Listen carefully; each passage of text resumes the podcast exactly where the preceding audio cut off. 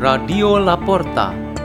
The door is open for you for the growing of knowledge and wisdom of God. Delivered by Andrew Lazaro and Felicia from Santa Maria Ratu Church, Archdiocese of Jakarta, Indonesia.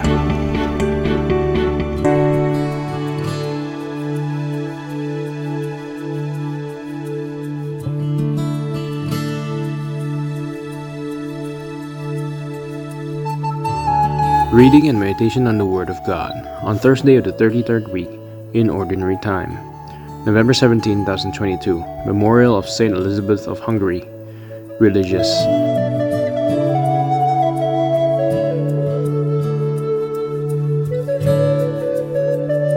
A reading from the Holy Gospel according to Luke.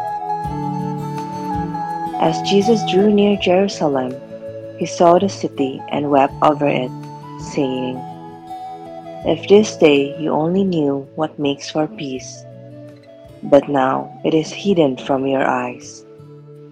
For the days are coming upon you when your enemies will raise a palisade against you.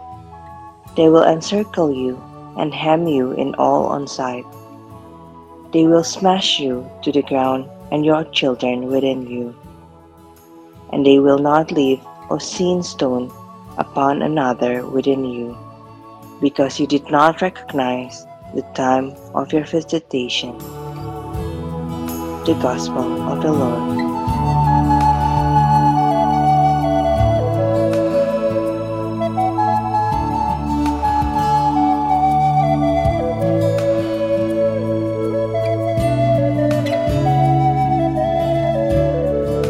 Our meditation today has the theme Shout and Tears of Struggle. The hill that bears its popular name, Dominus Flevit, is not far from where the city of Jerusalem stands, perhaps as far as the birds that fly over the neighboring hill. The word Dominus Flevit means God wept, which in today's gospel story, we find Jesus was weeping over the city of Jerusalem. From a very clear view on that hill, Jesus shed tears and prophesied about the unfortunate fate of the holy city of Jerusalem, the city of believers. This incident occurred when Jesus was approaching the holy city after his day long journey from the fertile region of Galilee, which is about 240 kilometers, walking on a road with many inclines. Crying accompanied by words can be in the form of wailing and shouting. Moreover, from the hill, it is intended that the city will hear the words that come out of Jesus. Struggle and sacrifice were fostered from Galilee, then complemented by shouts and tears. The aim was for the holy city to renew itself and return to the right path according to the will of God. Nonetheless, the Lord's prophecy should come true. Even though Jerusalem would have heard Jesus shout and cry, she would still accept her misfortune. Therefore, Jesus was willing to obey the will of the Father, to sacrifice himself for the sake of the city that he loved so much.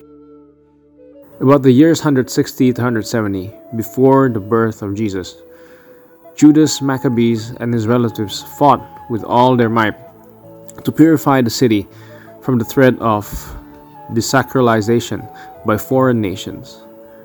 The book of Revelation in today's first reading describes St. John's vision on how he was seeing the city of Jerusalem as the real throne of God in his highest being built on earth.